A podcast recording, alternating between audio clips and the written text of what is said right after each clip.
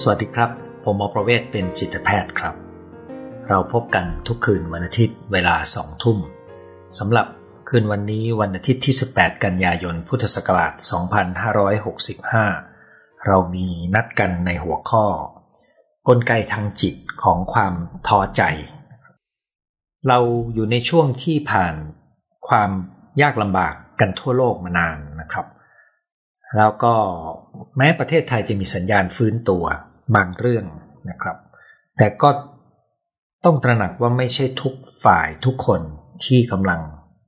ลุกขึ้นมาได้นะครับ ผมมีโอกาสได้พูดคุยกับคนที่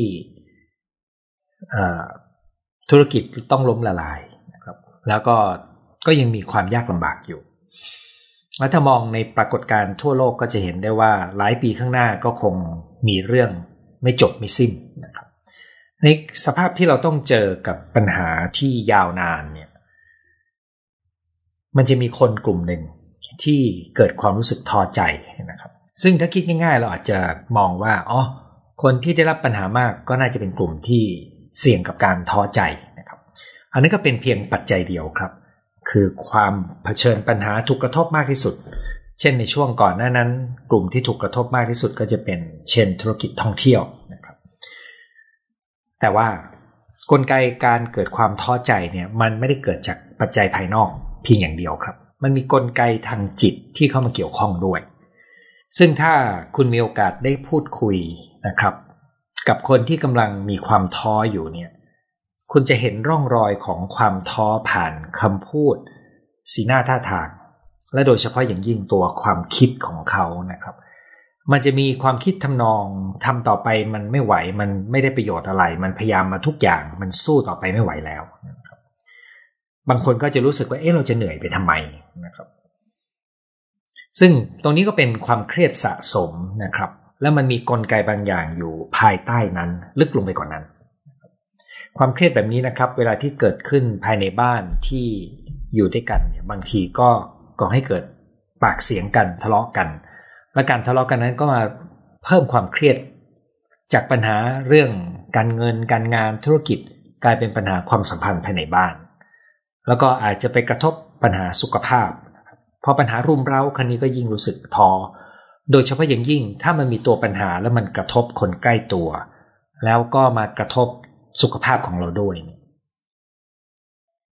แล้วถ้าเราพยายามจะคุยเพื่อช่วยเขานะครับ บางครั้งเพื่อนหรือญาติที่หวังดีก็จะ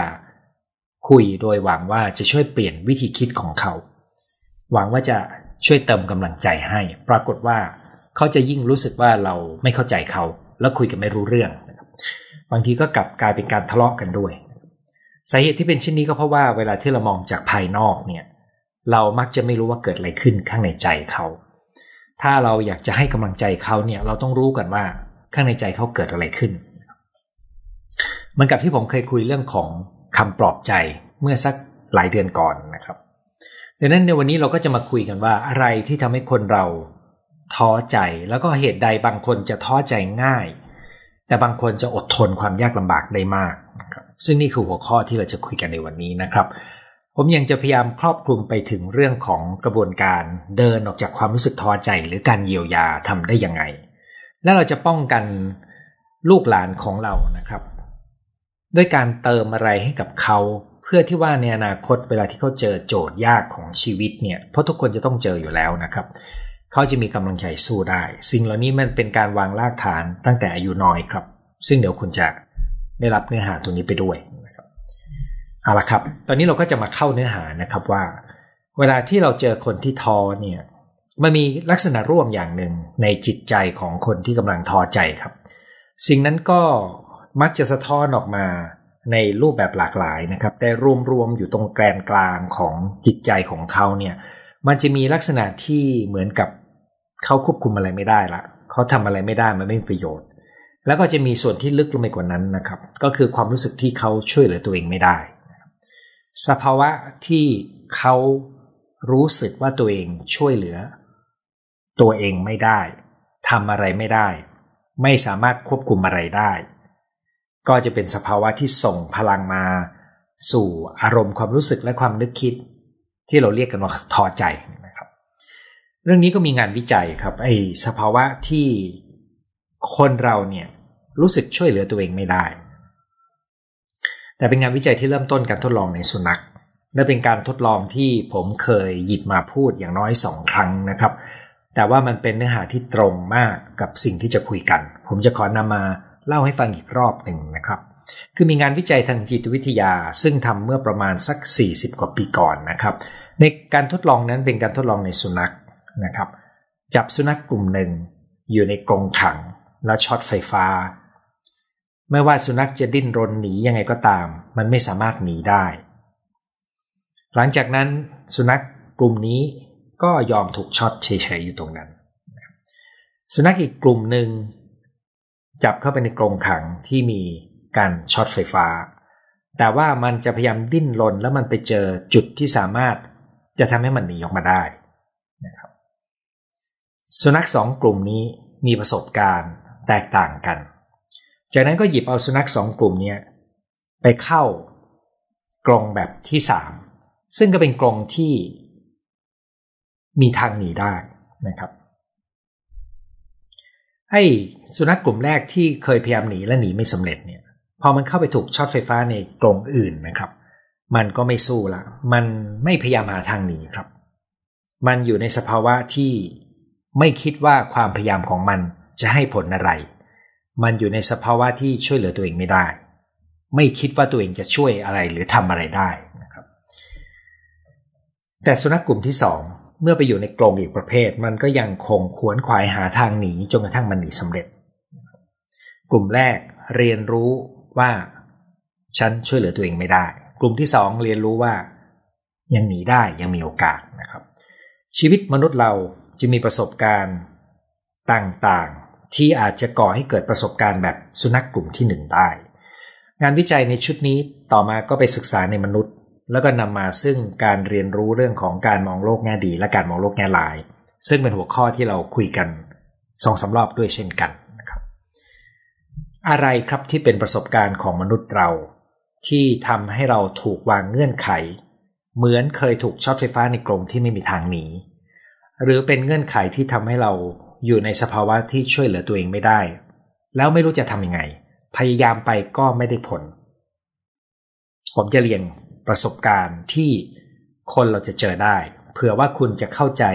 คนใกล้ตัวที่มีความรู้สึกท้อใจง่าย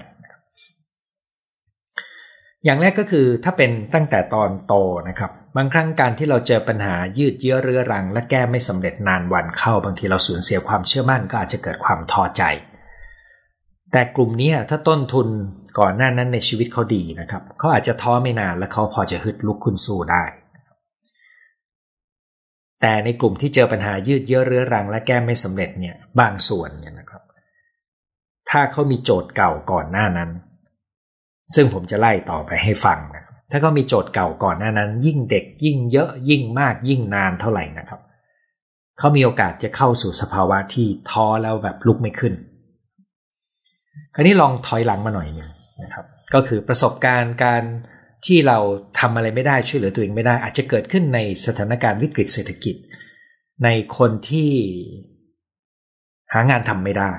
สมัครงานแล้วไม่ไม่ได้รับการตอบรับนะครับ หรือในโรงเรียนเด็กนักเรียนที่ถูกบูลลี่ ถูกเพื่อนแกล้ง เด็กบางคนถูกเพื่อนแกล้งนะครับ ไปบอกพ่อแม่ พ่อแม่ไม่สนใจ อันนี้จะกลายเป็นความซ้ำเติมก็คือ เขาอยู่ในสภาวะที่ถูกคุกคาม รู้สึกว่าช่วยเหลือตัวเองไม่ได้ เขาไปขอความช่วยเหลือ แต่พ่อแม่ไม่ได้ช่วยเหลือ ซึ่งนี้คนอาจจะสงสัยว่ามีด้วยเหรอมีนะครับ หรือบางทีไปบอกครูครูก็ไม่ถือเป็นภารกิจครับในโดยเฉพาะอย่างยิ่งยุคสมัยที่ประเด็นนี้ไม่ได้รับการเห็นความสำคัญนะครับ เด็กบางคนครับ สอบตก แล้วก็ตกซ้ำแล้วซ้ำอีก สูญเสียความเชื่อมั่น อันนี้ก็มักจะเป็นเด็กที่โตหน่อยหนึ่งแล้วก็เด็กเล็กกว่านั้นก็มีครับ ปนปนกันทั้งเด็กเล็กเด็กโตเลยก็คือ แผลทางใจที่เกิดขึ้นในวัยเด็ก อาจจะเป็นประสบการณ์การเข้าสู่กระบวนการรักษาโรค หรือการรักษาช่องปากฟัน แล้วต้องถูกจับ เช่นเเวลาทำช่องปากในเด็กเนี่ยหมอฟันก็ต้องมีที่ห่อตัวใช่ไหมครับ การห่อตัวนี้ก็เพื่อทำหัตถการในช่องปาก แล้วก็เพื่อความปลอดภัยของเด็ก แต่มันมีแง่มุมที่เด็กแต่ละคนจะมีปฏิกิริยาต่างกันนะครับ ปฏิกิริยาหนึ่งที่เกิดขึ้นได้ก็คือเขาดิ้นไม่ได้นะครับเขาสู้ไม่ได้เขากลัวเขาเจ็บ อยู่ในสภาวะเหมือนถูกช็อตไฟฟ้าแต่ทำอะไรไม่ได้นะครับหรือเด็กบางคนเป็นเข้าสู่กระบวนการรักษาโรคที่จะต้องเจ็บตัวซ้ำๆนะครับ ผมมีรุ่นน้องที่รู้จักกันเล่าให้ฟังว่าตอนเด็กเขาถูกจับรักษา ด้วยความเจ็บป่วยชนิดหนึ่ง แล้วต้องอยู่ในกระบวนการเจ็บ ปวดที่หนีไม่ได้ ต่อเนื่องยาวนานถัดมาก็เป็นเรื่องในบ้านครับ ในบ้านที่พ่อแม่ทะเลาะกกัน พ่อทำร้ายแม่นะครับ เด็กอยู่ในบรรยากาศที่กลัวแล้วทำอะไรไม่ได้นะครับเขาเขาอยู่ในสภาวะที่กลัว เข้าไปยุ่งเกี่ยวไม่ได้หนีไปไหนก็ไม่ได้นะครับต้องอยู่ตรงนั้น หรือเด็กถูกทำร้ายครับหนีไปไหนก็ไม่ได้ ยกเว้นโตพอแล้วค่อยหนีนะ เด็กถูกทอดทิ้ง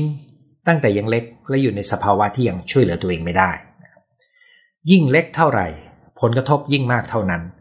ยิ่งเกิดซ้ำเท่าไหร่ ยิ่งต่อเนื่องยาวนานเท่าไหร่ ผลกระทบยิ่งมากเท่านั้น บางคนมีเหตุจากที่บ้าน พอไปโรงเรียนไปโดนบูลลี่นะครับ ก็มีผลต่อโครงสร้างบุคลิกของเขา พอไปเข้าที่ทำงานเผลอๆก็ถูกบูลลี่ซ้ำ ประสบการณ์เหล่านี้แหละครับ ที่ถูกวางรากฐานของสภาวะที่เราช่วยเหลือตัวเองไม่ได้ อย่างต่อเนื่องแล้วแต่แต่ละคนที่ไม่เหมือนกัน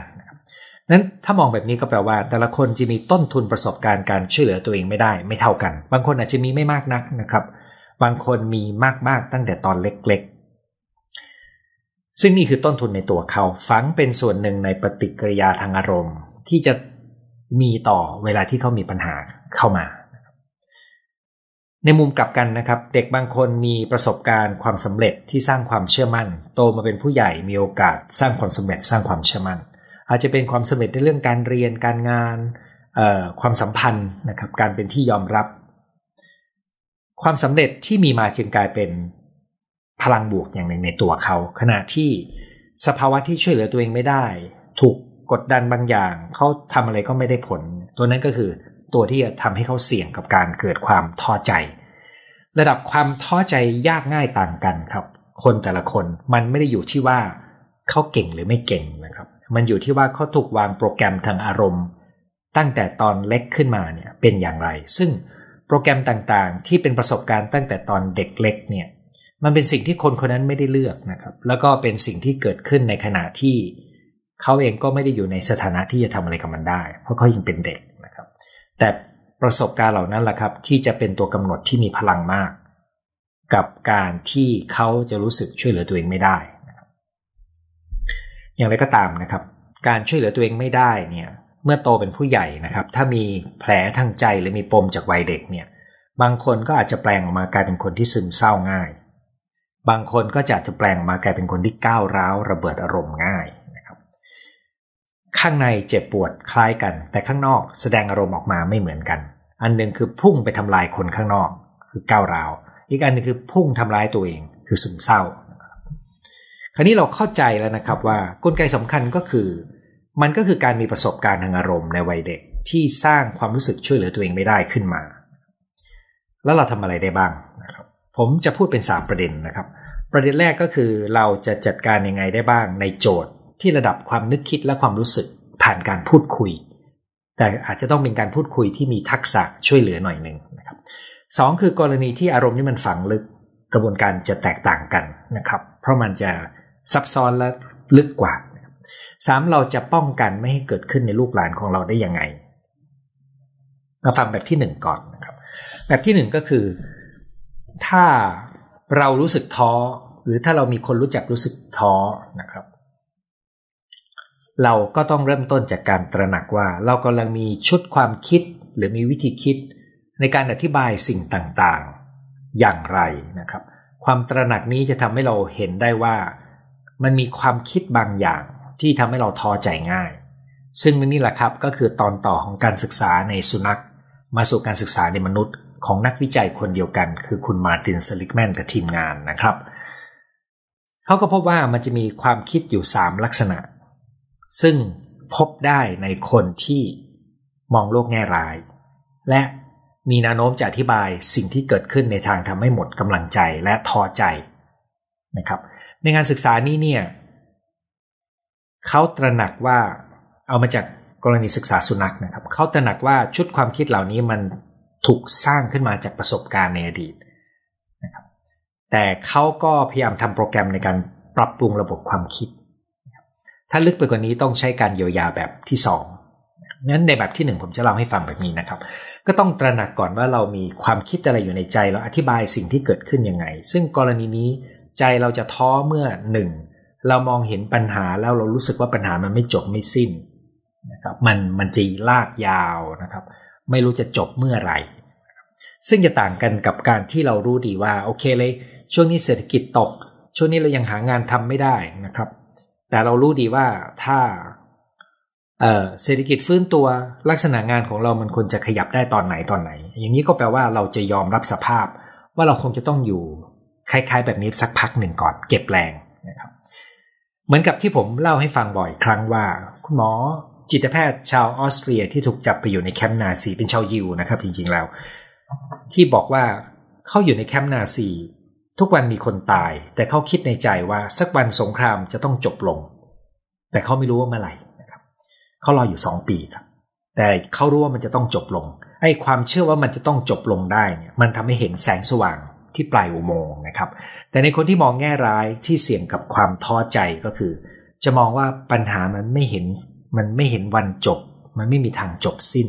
มันมองไม่เห็นฝั่งนะครับนี่เป็นวิธีคิดตัวที่หนึ่ง ถ้าคุณเห็นร่องรอยของความคิดแบบนี้นะครับ ขอให้รู้ว่านี่เป็นความคิดนะครับในหัวเรา มันมีช่องมันมีรูโหว่บางอย่างอยู่ในนั้น มันสามารถที่จะตั้งคำถามว่าจริงหรือเปล่า ที่มันจะไม่จบไม่สิ้นนะครับ เราสามารถหาข้อมูลเพื่อดูได้ว่า เอ๊ะมันน่าจะเป็นลากยาวได้ไกลสักแค่ไหนนะครับเราจะได้มีแผนในการจัดการที่เป็นรูปธรรม เราจะได้มีความรู้สึกเหมือนเราควบคุมชีวิตเราได้ ไม่งั้นเราจะรู้สึกเหมือน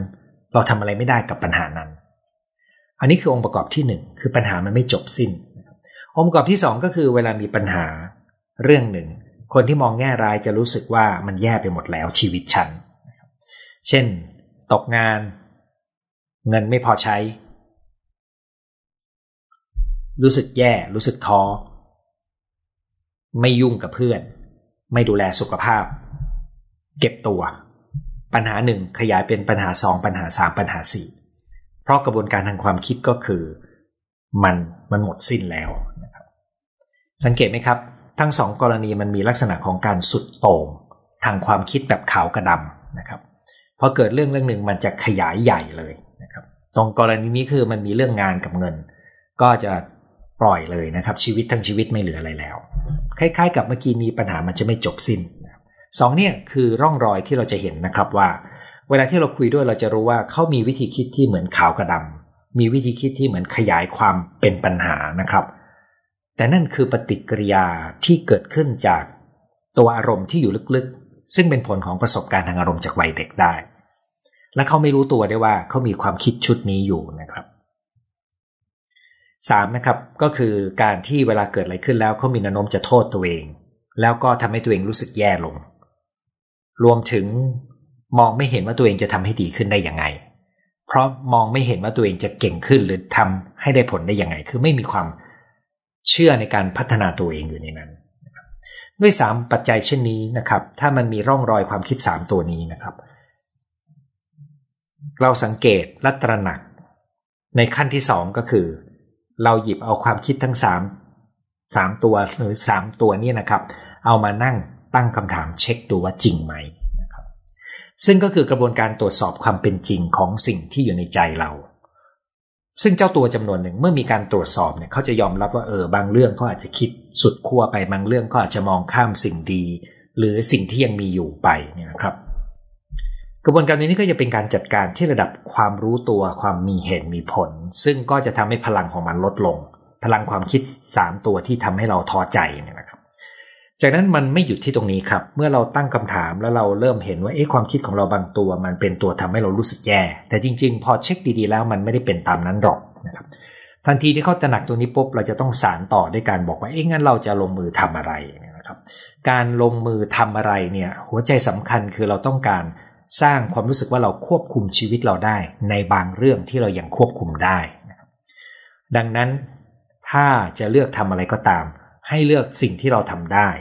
และตั้งเป้าหมายในสิ่งที่เราบรรลุได้ด้วยตัวเราดังนั้นเวลาผมฟังคนตั้งเป้าหมาย ผมจะรู้เลยว่าวิธีตั้งเป้าหมายแบบนี้ เขามีโอกาสสำเร็จและเขาจะรู้สึกดีกับมันได้ แต่บางเป้าหมายจะเป็นเป้าหมายที่เขาตั้งแล้วเขาจะรู้สึกว่าเขาควบคุมอะไรไม่ได้ในชีวิต เขาควบคุมเป้าหมายไม่ได้ เช่น เป้าหมายที่ว่าฉันต้องการให้เขามาขอโทษฉัน ฉันต้องการให้เขา ตระหนักว่าสิ่งที่เขาทำมันมาส่งผลเสียกับฉันยังไง เป้าหมายแบบนี้เป็นเป้าหมายที่เราควบคุมผลลัพธ์ไม่ได้ด้วยกระบวนการตรงนี้นะครับ แปลว่า ถ้าเรากำลังท้อใจ เราสามารถสังเกตความคิด ตรวจสอบความคิดตัวเอง เลือกสิ่งที่เราทำได้ แล้วลงมือทำแบบมีเป้าหมาย เพื่อทำให้เรารู้สึกว่าชีวิตเรายังทำอะไรบางอย่างได้ แล้วก็เรียนรู้ที่จะยอมรับสิ่งที่เราทำไม่ได้นะครับ ไอความรู้สึกว่าเราควบคุมชีวิตและควบคุมผลลัพธ์บางอย่างได้นี่แหละ คือตัวสำคัญที่จะทำให้เรามีกำลังใจนะครับ ส่วนคนที่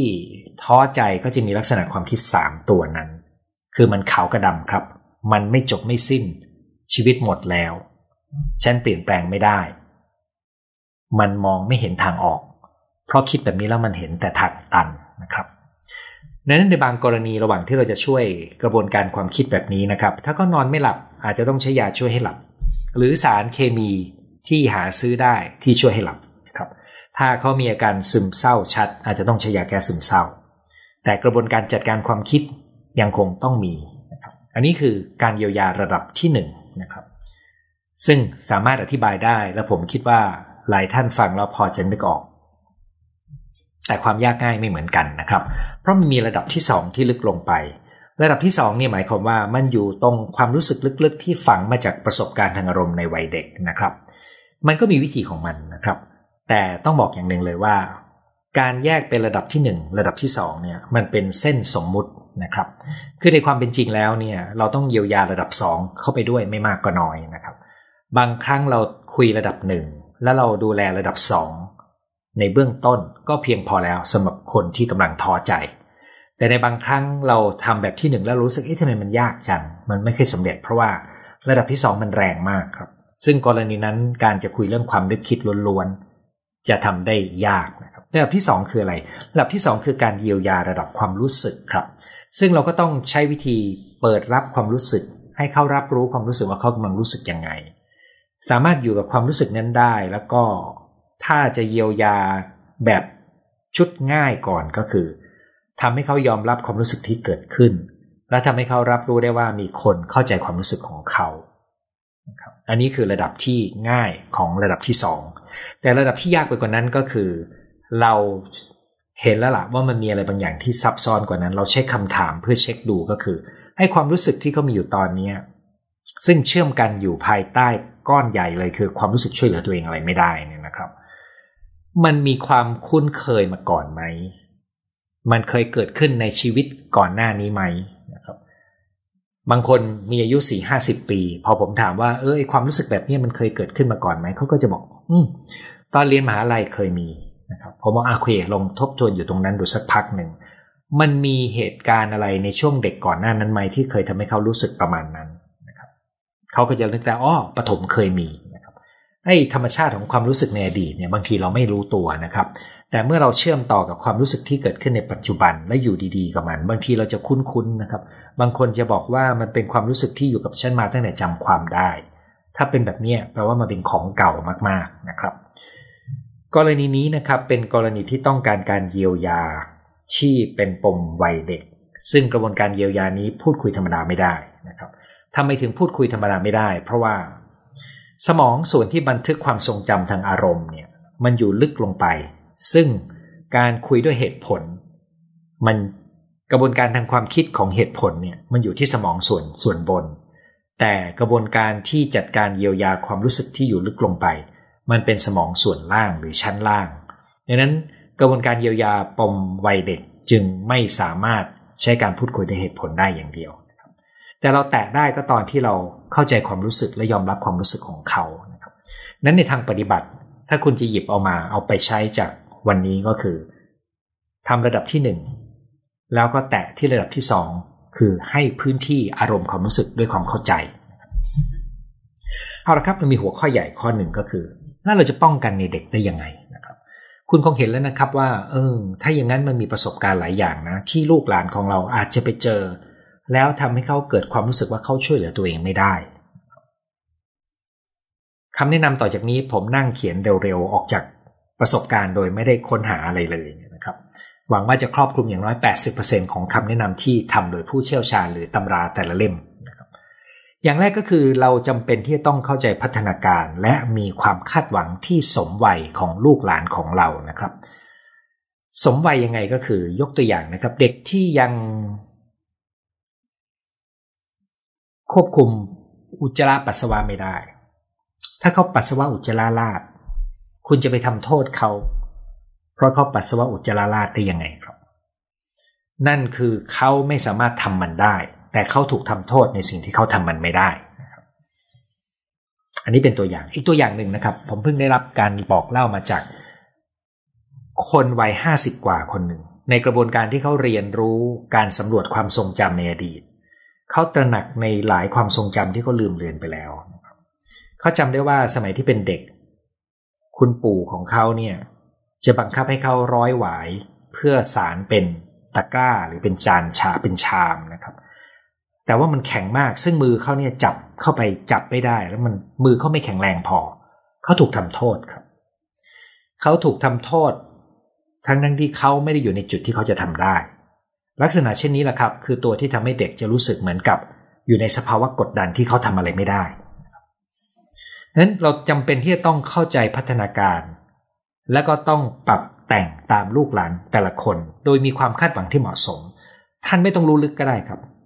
ท่านแค่รู้ว่าอะไรที่แปลว่าช้าผิดปกติสักหน่อยหนึ่งซึ่งนี่หาไม่ยากตอนนี้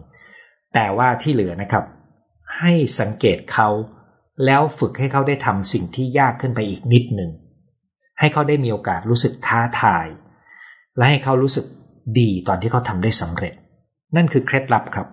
คือคาดหวังให้เหมาะสมและสร้างประสบการณ์ความสำเร็จในแต่ละวัยอย่างต่อเนื่อง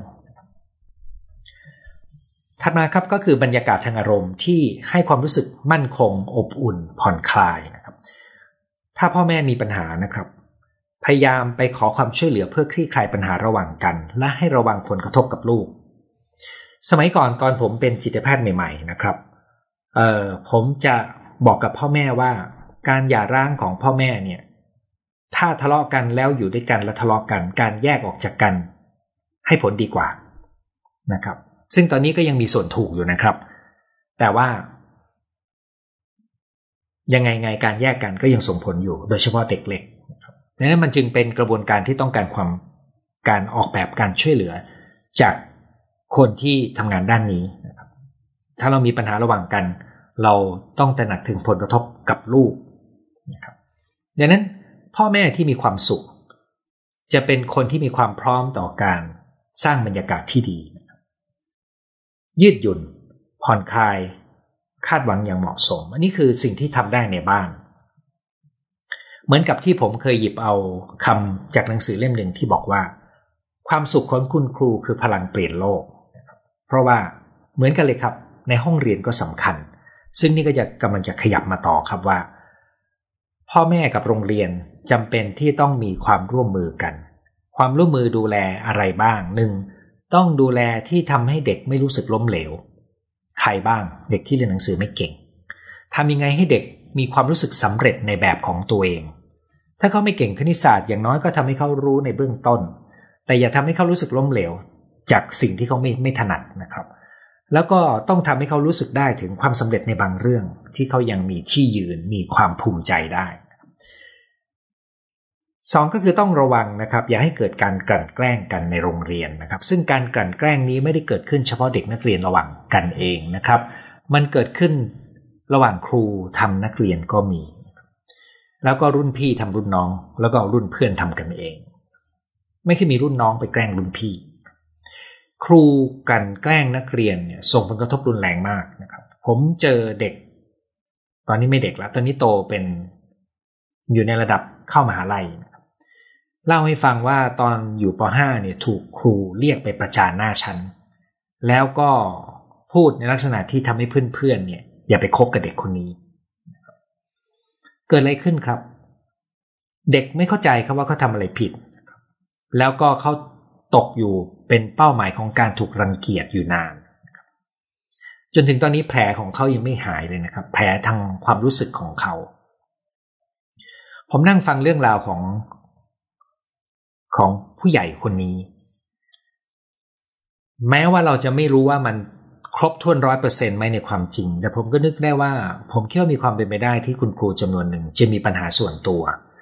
ที่ไปลงโทษเด็กในลักษณะนี้ได้ แล้วก็ยังรู้สึกว่าคุณครูท่านนั้นอาจจะไม่ตระหนักว่าสิ่งที่เขาทำมันทำร้ายเด็กคนนั้นตลอดชีวิตยังไง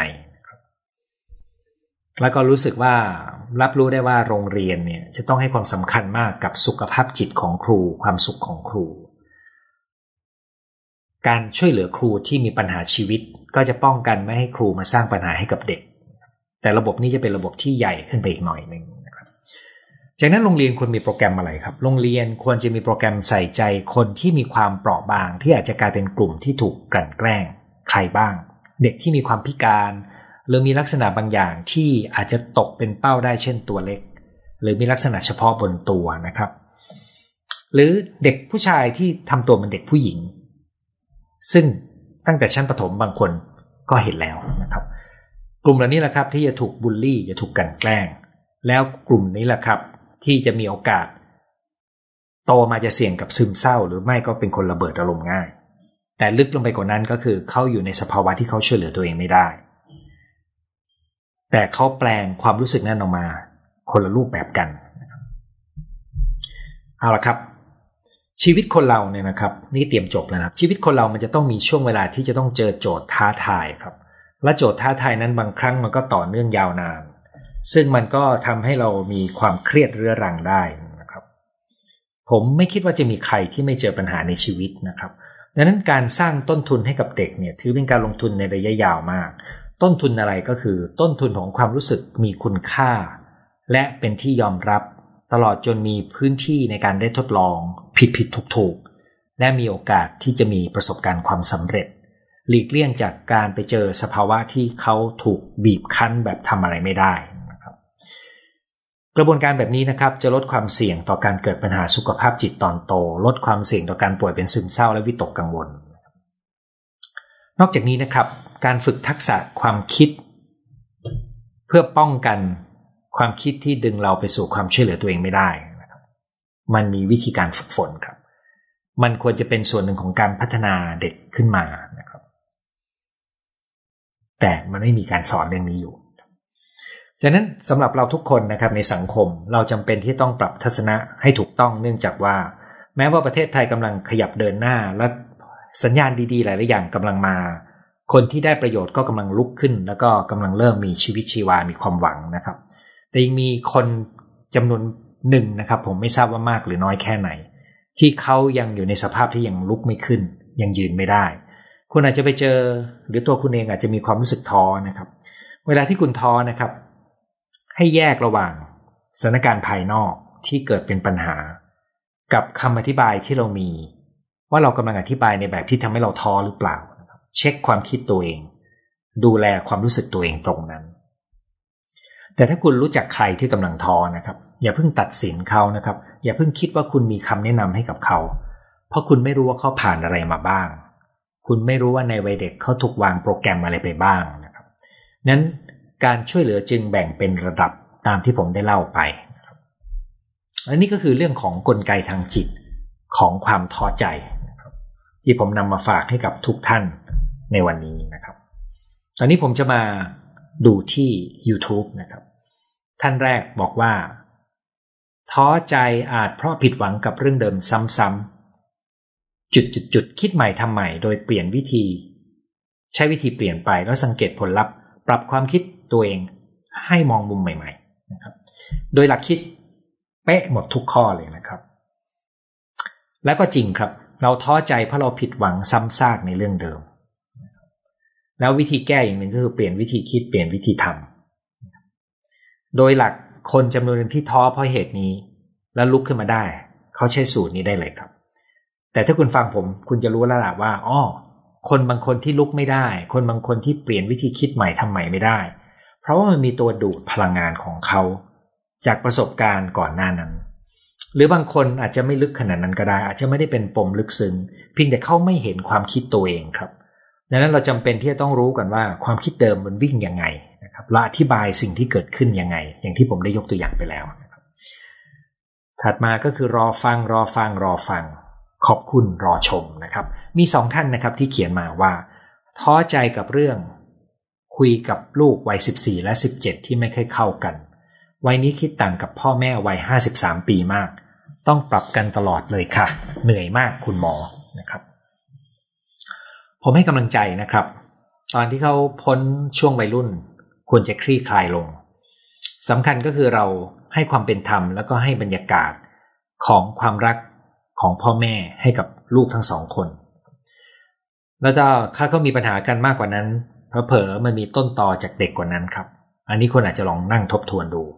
แต่ตอนนี้ก็ต้องใช้ความรักความอดทนไปก่อน คุณลองดูแล้วกันว่าสิ่งที่ผมพูดมีอะไรที่ไประยุกต์ใช้ได้ไหมนะครับ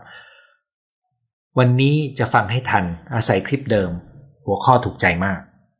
ขอบคุณเนี่ยเป็นคำกล่าวของสมาชิกใน YouTube นะครับ ตอนนี้มาดูที่เพจของผม มีคนส่งข้อความเข้ามา 36 รายการนะครับคำขอบคุณนะครับคำขอบคุณหัวข้อโดนใจ ขอบคุณสำหรับคำแนะนำหัวข้อดีน่าสนใจ รอฟังคุณหมอสำหรับคนที่กำลังท้อใจนะครับ ถ้าคุณรู้ตัวคุณกำลังท้อใจ แล้วคุณกำลังแสวงหาคำตอบในวิธีคิด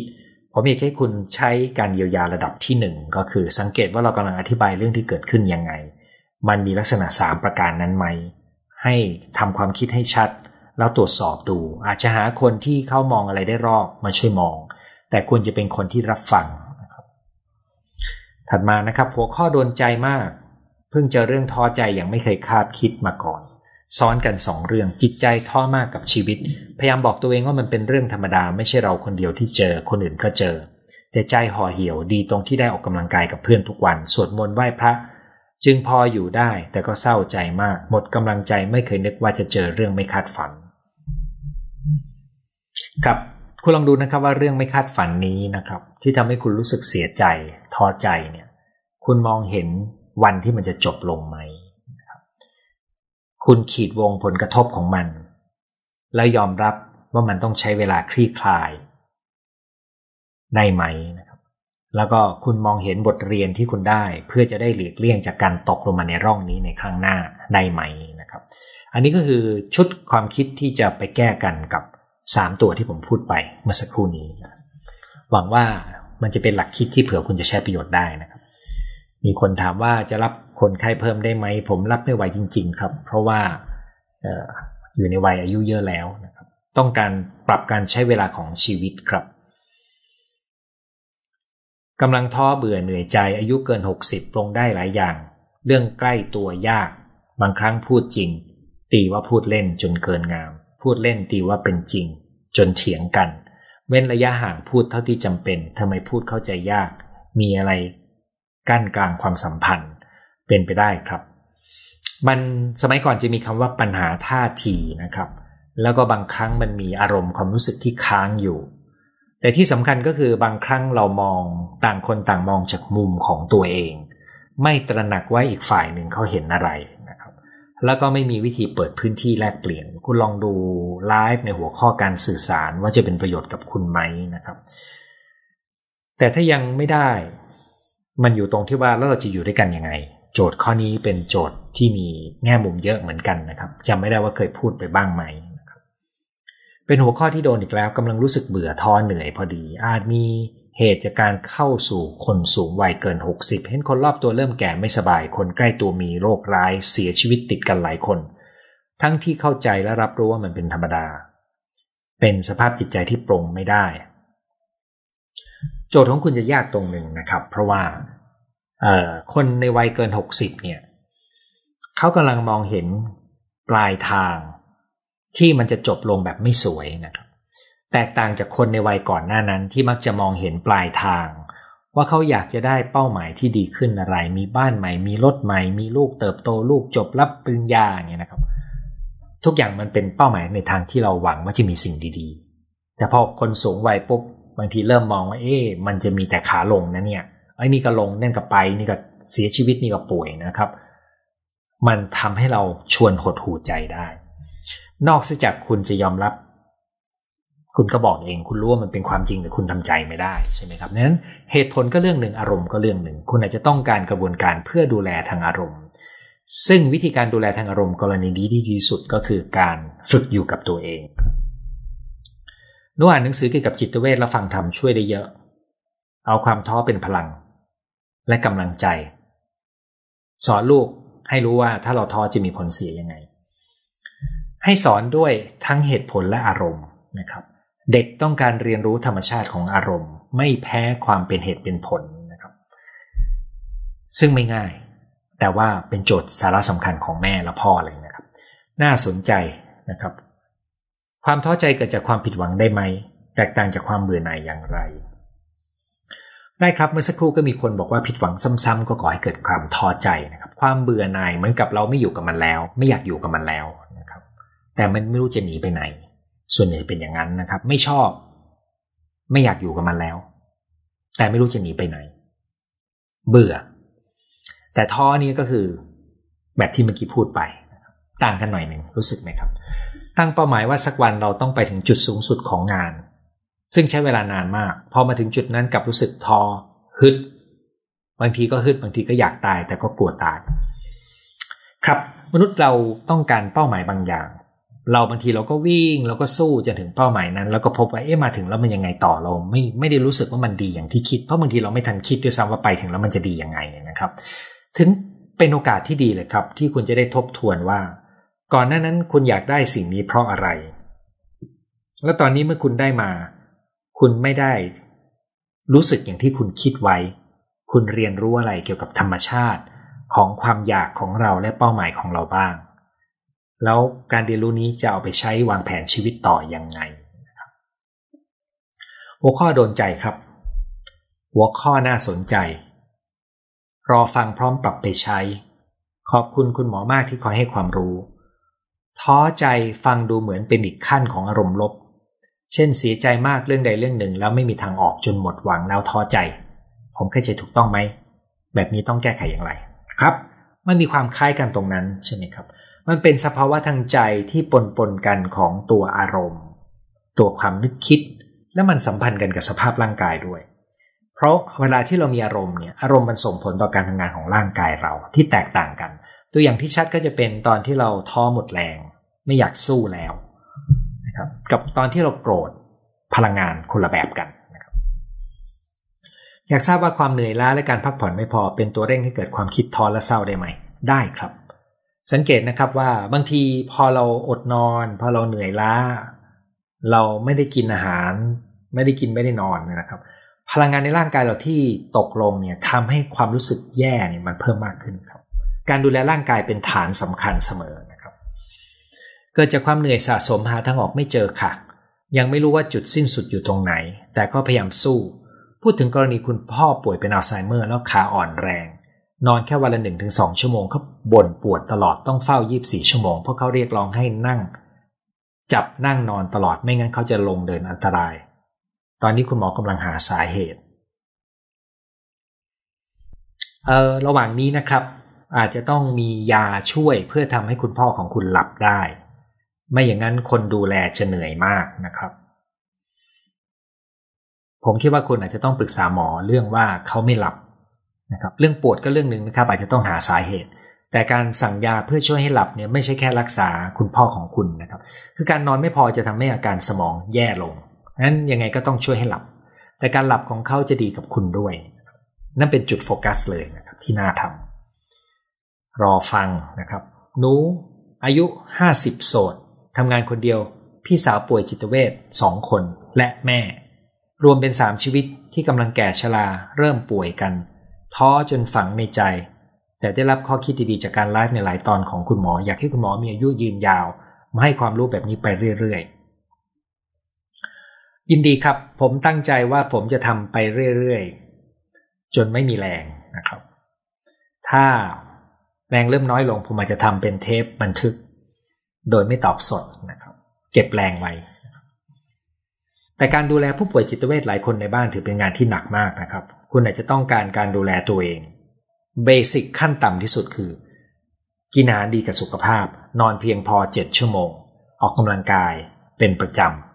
ำ คุณต้องการเวลาส่วนตัวด้วยครับ คุณลองดูแล้วกันว่าคุณจะจัดสรรทรัพยากรและเวลายังไงนะครับ ขอบคุณสำหรับท่านอื่นที่เขียนขอบคุณมา แล้วก็เขียนถึงการอยากฟังมานะครับ มีคนถามเรื่องความท้อใจของผู้ดูแลครับ ผมเพิ่งตอบไปพอดีเลยนะครับ ว่าอย่ารับภาระเป็นผู้ดูแลหลัก คนเดียวให้แบ่งเบา แล้วก็รู้ความต้องการตัวเอง ถ้าคุณจัดตอบสนองความต้องการของตัวเองไม่ได้นะครับ แปลว่าคุณมีปัญหาบางอย่าง ซึ่งเป็นปมเก่า ซึ่งตรงนั้นคุณต้องกลับไปแก้ตรงนั้นเอาละครับ ตอนนี้จะมาตอบคำถามที่ส่งเข้ามาสดนะครับ ขอบคุณทุกท่านที่ทักทายนะครับ เครียดจนเก็บมาฝัน พบคุณหมอได้ที่ไหน พบได้ทางช่องทาง YouTube นี้ครับ เออเพราะว่าผมไม่ได้รับเคสใหม่นะครับ ดีใจมาทัน อยู่โรงพยาบาลไหนอยากไปพบ ไม่ได้รับเคสใหม่ละครับ ดีใจได้ฟังสดซิดนีย์นะครับห้าทุ่มที่ซิดนีย์นะครับ ตอนนี้ก็เท่ากับห้าทุ่มกว่าเกือบเที่ยงคืนละสิครับ วันนี้มาฟังสด ฟังสดสักที วันนี้มาฟังแต่ต้นนะครับ อารมณ์ดิ่งมาก เป็นตามที่อาจารย์หมอกำลังพูด เป็นครั้งแรกที่เข้ามาฟังสด ดูคลิปย้อนหลังมาปีหนึ่งได้ ข้อคิดแนวทาง รู้สึกเข้าใจตัวเองมากขึ้น ยินดีมากเลยนะครับ เป็นหัวข้อน่าสนใจบางครั้ง คนที่ยอมตกเป็นเหยื่อก็ไม่ชอบให้เราช่วยเหลือ และหันมาโกรธคนช่วยซะอย่างนั้น คล้าย ๆ กับเมื่อกี้นี้ที่ผมอธิบายนะครับ บางครั้งความตั้งใจช่วยเหลือของเราเขาจะยิ่งรู้สึกเหมือนเราไม่ยอมรับแล้วไปว่าเขาก็ยังได้เลยนะครับ ดังนั้น ในเชิงความคิดเราอย่าเอาความคิดของเราไปสู้นะครับ แต่ช่วยให้เขาเห็นความคิดตัวเอง ซึ่งผมเองก็ยังต้องใช้วิธีนั้นเลยนะครับ ผมไม่เคยฟังและให้คำแนะนำกับใคร ผมชวนให้เขารู้ความคิดตัวเองก่อน แล้วก็ผมเปิดพื้นที่ความรู้สึกให้กับเขาให้เขารู้ว่ามันมีพื้นที่ที่ยอมรับ เพื่อให้เขาฝึกให้เขายอมรับอารมณ์ตัวเองด้วย นั่นเป็นฐานสำคัญของทุกเรื่องครับจากเนเธอร์แลนด์วันนี้ฟังทันดีใจนะครับ ฟังย้อนหลังเสมอ ปัญหาเข้ามาในชีวิตเยอะมาก เป็นหัวหน้าครอบครัวต้องสู้ทุกอย่าง ฟังหมอแล้วมีกำลังใจขึ้นมาก ยินดีเลยครับ สภาวะจิตใจของเด็กเวลาโตขึ้น แต่ละครอบครัวไม่เหมือนกัน พ่อแม่มีส่วนสำคัญ ใช่เลยครับกำลังท้อใจอยู่หวังว่าคุณจะได้ข้อคิดบ้างนะครับ ตรงประเด็นเลยคุณหมอลูกสาวกำลังป่วยโรคจิต กังวลท้อใจน้อยใจอยู่ที่ทำงานโมโหง่าย นั่นเป็นโปรแกรมที่เกิดขึ้น แล้วเราบางทีเราพ่อแม่ก็ไม่รู้นะครับ เป็นเรื่องที่น่าเห็นใจทั้งพ่อแม่และลูก จากเท็กซัสฟังคุณหมอและพยายามรักษาใจในแดน บวก ช่วยวันช่วยผ่านวันหนักนะครับแอบติดตามมานานทุกครั้งที่อ่อนแอจะฟัง นานมาก ต่อจากนี้คุณก็ไม่ได้แอบแล้วนะครับ คุณติดตามอย่างเปิดเผยได้เลย บางครั้งต้องต่อสู้กับความคิดที่เข้ามาในหัว โดยเฉพาะความคิดลบเหนื่อยเหมือนกัน โดยหลักแล้วนะครับ ให้คุณตระหนักว่าคุณมีความคิดเช่นนั้น เขียนออกมาใส่กระดาษ อย่าพึ่งต่อสู้กับความคิดตัวเองนะครับ สังเกตความรู้สึกด้วย เพราะว่าหลายครั้งที่ความคิดที่วิ่งลบมันเกิดจากอารมณ์บางอย่าง ที่ถูกวางโปรแกรมไว้จากอดีตวิธีการจะชะลอตัวนี้ลงได้ คุณต้องรับรู้อารมณ์ตรงนั้น แล้วก็มีวิธีการในการทำให้ใจมันสงบลง ผ่านเทคนิคการผ่อนคลาย การออกกำลังกายการดูแลความรู้สึกตัวเอง หรือมีเพื่อนที่ไว้ใจรับฟัง และคุณค่อยมานั่งดูความคิดอีกทีหนึ่งเพราะว่าการจะสู้กันกับความคิดตอนที่อารมณ์ข้างล่างมันมีพลังเนี่ยยิ่งสู้แล้วยิ่งขัดแย้งภายในและยิ่งเหนื่อยครับ ฟังคุณหมอแล้วเริ่มเข้าใจตัวเองว่ามีสาเหตุอะไรบ้างที่ทำให้ป่วยซึมเศร้า มีความหวังที่หาย เหมือนมองเห็นแสงสว่างที่ปลายอุโมงค์ครับ ต้นเหตุอันหนึ่งของความซึมเศร้าก็คือประสบการณ์วัยเด็ก ซึ่งผมเจอเยอะมาก แล้วมันมาโผล่ตรงสิ่งที่เมื่อสักครู่เราคุยกัน มันเป็นนกลไกทางความคิด ซึ่งทำให้เกิดซึมเศร้าได้ ดิฉันนอนไม่หลับถ้าไม่กินยาปรับประรมใช่ความเครียดสะสมหรือไม่ อยากหลับแบบไม่กินยา ครับ เออผมบอกไม่ได้ครับว่ามันเป็นความเครียดสะสมเพียงอย่างเดียวไหม ที่จริงแล้วคุณน่าจะถามหมอที่ดูแลคุณนะครับ เพราะว่าคุณได้ยาอยู่ แล้วถ้าหมอที่ดูแลคุณไม่ใช่จิตแพทย์คุณอาจจะต้องไปปรึกษาจิตแพทย์เพื่อให้เขาประเมินดูนะครับ แต่ต้องดูด้วยนะครับว่าจิตแพทย์ท่านนั้น เน้นแต่ยาอย่างเดียวหรือออกแบบโปรแกรมด้วย แต่บางทีเราก็หายากคุณก็เอายามาก่อน แล้วก็มาใช้ส่วนที่ไม่ใช่ยาจากการค้นหาความรู้จากแหล่งต่างๆ รวมถึงช่องนี้ก็ได้ ขอวิธีเลี้ยงลูกไม่ให้มีปม ภายใต้พ่อแม่ที่มีปมคนหลายปม วิธีที่สำคัญที่สุดก็คือ พ่อและแม่จัดการปมของตัวเองให้เสร็จครับ เป็นไปไม่ได้ที่พ่อและแม่จะไม่สร้างปมให้ลูก ถ้าตัวเองยังมีปมอยู่ มันจะส่งผ่านจากรุ่นสู่รุ่น ซึ่งมีบันทึกไว้มีงานศึกษาเรียบร้อยครับว่า มีวิธีเดียวคือ พ่อแม่ต้องแก้ปมของตัวเองให้สำเร็จ ชวนคุณมาเรียนบทเรียนแก้ปมค้างใจ เปิดรอบหน้ากลางเดือนมกราคมปีหน้าครับ ติดต่อไม่ได้ทางไลน์จากระยองปกติฟัง YouTube ย้อนหลัง สุขภาพจิตดีขึ้นมากขอบคุณ ผมหวังว่าน้ำจะไม่ได้ท่วมบ้านคุณนะครับ หรือถ้าท่วมก็หวังว่าน้ำจะลดลงเร็ว แต่ในความเป็นจริงก็คือมันเป็นไปตามปัจจัยนะครับยังไงก็ตามขอให้คุณดูแลตัวเองด้วยครับ ลูกสาวเรียนม .5 ต้องพักการเรียน รู้สึกว่าลูกล่าเริงมากขึ้น ขอบคุณอาจารย์มาก ถ้าเขาพักการเรียนแล้วเขาดีนะครับ มันอาจจะแปลว่าตอนที่เรียนมันมีแหล่งความเครียดบางอย่าง แต่การที่เขาดีจากการพักการเรียนอย่าเพิ่งคิดว่าปัญหาจบลงนะครับ เราน่าจะต้องทำความเข้าใจว่าเกิดอะไรขึ้น ในระหว่างที่เขาเรียน อาจจะเป็นการเรียนในสายที่ไม่ตรงกับความต้องการในทางเดินชีวิตของเขาสายวิทย์สายศิลป์ยกตัวอย่าง อาจจะมีปัญหาบางอย่างที่ทำให้เขาเครียดเกินความจำเป็น ซึ่งควรจะใช้ช่วงเวลาที่เขาพักรีบเยียวยาแล้วก็เติมศักยภาพให้เขา ติดตามตลอดใน YouTube ไม่เล่น Facebook เพราะถ้าดูเฟซจะยิ่งรู้สึกแย่เกิดความรู้สึกเบื่อผุดขึ้นในใจบ่อยทำให้ท้อไม่อยากทำอะไร เป็นอุปสรรคในการใช้ชีวิต ควรทำอย่างไร เออ ถ้ามันมีโจทย์มากกลับไปที่ขั้นตอนเบสิกกินนอนออกกำลังกายก่อนครับ แล้วคุณลองดูว่าคำบรรยายวันนี้จะมีอะไรช่วยคุณได้บ้าง ถ้าคุณยังนึกไม่ออก ผมคิดว่าคุณต้องการความช่วยเหลือนะครับ ลองหาที่ปรึกษาที่คุณจะพูดคุยได้ ซึ่งไม่จำเป็นต้องเป็นจิตแพทย์ก็ได้นะครับ บางครั้งคนใกล้ตัวที่รับฟังดีๆ ก็ช่วยได้ หลัง หลังๆที่เห็นคือคนถูกบูลลี่คือคนเก่งเด่น เราควรแนะนำให้เขาอย่างไรดีเอ่อถ้าคุณเป็นคุณครู คุณครูต้องช่วยกันสร้างระบบในโรงเรียนครับ แล้วมันเป็นเรื่องของกระบวนการสร้างค่านิยมให้ถูกต้องในโรงเรียน เพราะว่าไปแก้ที่ตัวบุคคลไม่ได้ครับ เรื่องแบบนี้ต้องแก้ที่ระบบ ต้องแก้ที่กลไกภายในโรงเรียน แต่แน่นอนเด็กก็ต้องได้รับการโค้ชได้รับการช่วยเหลือนะครับ ผมจำได้ตอนที่ลูกผมถูกเพื่อนคนหนึ่งแกล้ง ตอนที่เขาอยู่ในชั้นแถวแถวชั้นอนุบาลสามหรือปหนึ่งปสองแถวนี้นะครับ เล็กมาก เขาไม่รู้จะทำไง เนื่องจากสถานการณ์ผมดูแลมันเป็นระดับที่ยังไม่ได้รุนแรงมาก ผมก็ต้องติวเขาครับว่าจะจัดการยังไง ซึ่งไม่ได้เป็นไปตามตำรานะครับ แต่เรียบร้อยดีครับ เล่าไม่ได้ด้วยนะครับ ผมซื้อที่ต่างจังหวัด แต่มีเสาไฟกินเข้ามาในที่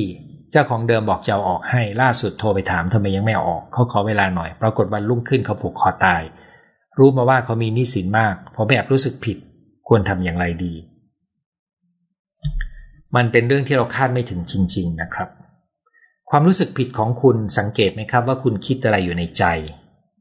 คุณอธิบายสิ่งที่เกิดขึ้นยังไง ความคิดตัวนั้นเนี่ย มีการกล่าวโทษตำหนิตัวคุณอะไรบ้าง ขอให้หยิบความคิดนั้นมากลางให้ชัด แล้วลองดูว่า ความคิดนั้นแฟร์หรือเป็นธรรมกับคุณไหม คุณเชื่อความคิดนั้นร้อยเปอร์เซ็นหรือกี่เปอร์เซ็นต์นะครับ อันนั้นคือส่วนของการจัดการความรู้สึกภายในนะครับ ส่วนที่เหลือคุณจะทำอะไรต่อ ถ้าคุณเชื่อเรื่อง บาปบุญคุณโทษ คุณก็ลองดูแล้วกันครับว่าคุณจะช่วยอะไรให้เขาได้บ้างนะครับรับชมที่โตเกียวดีใจมากที่ได้ชมสด ทานยาผ่อนคลายอยู่หลายปี ตอนนี้ไม่ได้ทานแล้ว เอามาปฏิบัติ ฟังแล้วเอามาปฏิบัติดีขึ้น รวมทั้งธรรมะด้วยนะทำไมลองฝึกหายใจแล้วอึดอัดคอกับหน้าอก มันเป็นเพราะคุณยังเกรงครับ คนที่จะฝึกหายใจได้ดีจะ จะเรียนรู้การเคลื่อนไหวระหว่างกล้ามเนื้อซี่โครงกับกระบังลมนะครับ ถ้าคุณฝึกหายใจแล้วยังไม่ค่อยคล่องให้ใช้การเคลื่อนไหวประกอบ เช่น คุณกวาดมือขึ้นนะครับหายใจเข้า พนมมือ คุณกวาดมือลง หายใจออก คุณจะพบว่าการหายใจง่ายขึ้น หรือคุณขยับมือ หายใจเข้า หายใจออกวิธีนี้มันเป็นการช่วยซี่โครงให้มีการขยับ นะครับถ้าคุณชอบแนวนี้นะครับ ให้ไปเปิดคลิปใน YouTube นะครับ มีคลิปแนวนี้เยอะมากครับธัญบุรีชัดเจน เคยเจอครูดึงกระดาษคำตอบไปดูระหว่างสอบ แล้วพูดกับครูอีกคนว่าไม่น่าเชื่อนะ ว่าจะทำได้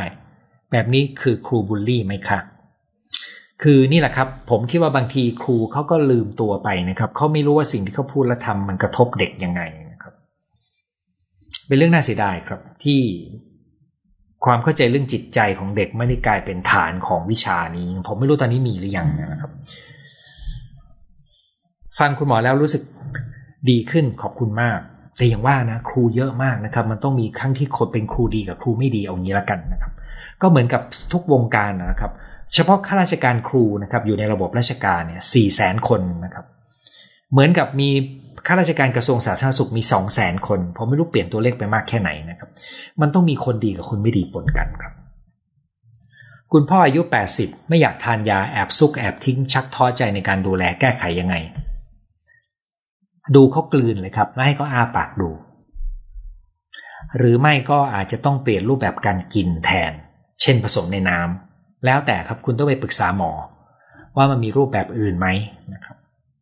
หนูท้อใจเรื่องงานงานเยอะไม่มีเวลาพักบางทีสนุกบางทีท้ออยู่ไกลครอบครัวเพิ่งเสียคุณยายอยากเกษียณไปอยู่บ้านนอก ใช้เวลาอยู่กับครอบครัวแต่ต้องเก็บเงินก่อน นั่นสิครับ ความยากก็คืออย่างนี้เลยครับ คุณอยากได้สิ่งหนึ่ง แต่คุณต้องทนสิ่งหนึ่งเพื่อจะได้ได้สิ่งนั้น มันเป็นการจัดสมดุลครับ ซึ่งได้บางอย่างก็จะต้องเสียบางอย่าง แล้วบางทีเราก็เลือกที่เราจะต้องทำสิ่งที่เราไม่ชอบ เพื่อจะได้ตอบโจทย์ระยะยาวบางอย่าง ผมหวังว่าคุณจะค่อยๆคคิดแล้วก็ลองดูว่าคุณจะสามารถหาทางออกยังไงได้บ้างนะครับ เพราะบางทีโจทย์แบบเนี้ยมันมีหลักการของมันครับ หลักการก็คือเราจะผสมผสานความต้องการของเรา ด้วยไลฟ์สไตล์อะไรได้บ้าง ซึ่งตัวเนี้ยมันต้องลงรายละเอียดของแต่ละคนเลยท้อใจกับคำพูดที่ชอบพูดดูถูกไม่ให้เกียรติเรา นั่นเป็นสิ่งที่เราควบคุมไม่ได้ด้วย แต่สิ่งที่คุณควบคุมได้ก็คือคำพูดนั้นมันกระทบใจคุณเนี่ย คุณกำลังเอาไปใช้อะไรต่อ คุณกำลังอธิบายสิ่งที่เขาทำกับคุณยังไงนะครับ ตัวน่าจะเพิ่มความเจ็บปวดหรือจะคลายมันลง ตัวนี้อยู่ข้างในเรา แต่คำพูดอยู่ข้างนอกนะครับ พูดง่ายนะครับ แต่ทำยากตัวนี้ต้องฝึกเยอะพอสมควร แต่มีคำถามหนึ่งว่า อะไรทำให้คุณยังอยู่ใกล้เขาครับ คุณมีตัวเลือกหรือเปล่า ถ้าเขาเป็นคู่ชีวิต ผมไม่ได้บอกให้เลิกนะครับ ผมแค่ทำให้รู้ว่าถ้าคุณยังอยู่ทน เพราะอะไรทำให้คุณอยู่ตรงนี้ คุณจะได้รู้ว่าคุณอยู่ตรงนี้แล้วคุณกำลังได้รับอะไรอยู่ ถ้าเศร้าท้อร้องไห้กับตัวเองจะสามารถแก้ปมได้ไหมหนูรู้สึกการเล่าให้คนอื่นฟังไม่ปลอดภัย คุณร้องไห้มันไม่ได้แก้ปมครับ มันเป็นเพียงการระบายอารมณ์นะครับ คุณลองไปฟังเรื่องปมที่ผมพูดอยู่หลายครั้งดูนะครับ อย่างน้อยคุณอาจจะเข้าใจหลักการอยู่ในนั้นด้วยนะครับ เห็นพ่อแม่ทะเลาะกันตั้งแต่จำความได้ทำอะไรไม่ประสบความสำเร็จสักอย่าง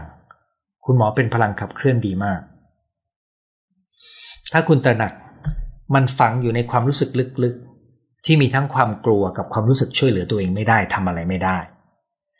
เด็กบางคนที่โตมาจะมีความโกรธตัวเองด้วยนะครับ เช่น โกรธที่ปกป้องแม่ไม่ได้ แล้วก็กลัวด้วย แต่ต้องกลบทำเป็นไม่รู้ไม่ชี้นะ ซึ่งเป็นสิ่งที่ทำให้เกิดสภาวะหลายอย่างมากในจิตใจที่อยู่ลึกลงไป แล้วพวกนี้บางทีเราไม่รู้ตัวนะครับ มันเป็นตัวที่วิ่งอยู่ในระดับที่ภาษาของทางจิตวิทยาบางทีจะเรียกว่าอยู่ในจิตใต้สำนึกนะครับ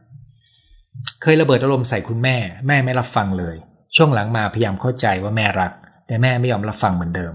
มักจะใช้ความเป็นแม่เอาความต้องการตัวเอง ต้องการให้ทำอะไร ในทันทีนะครับ ต้องกดอารมณ์ไว้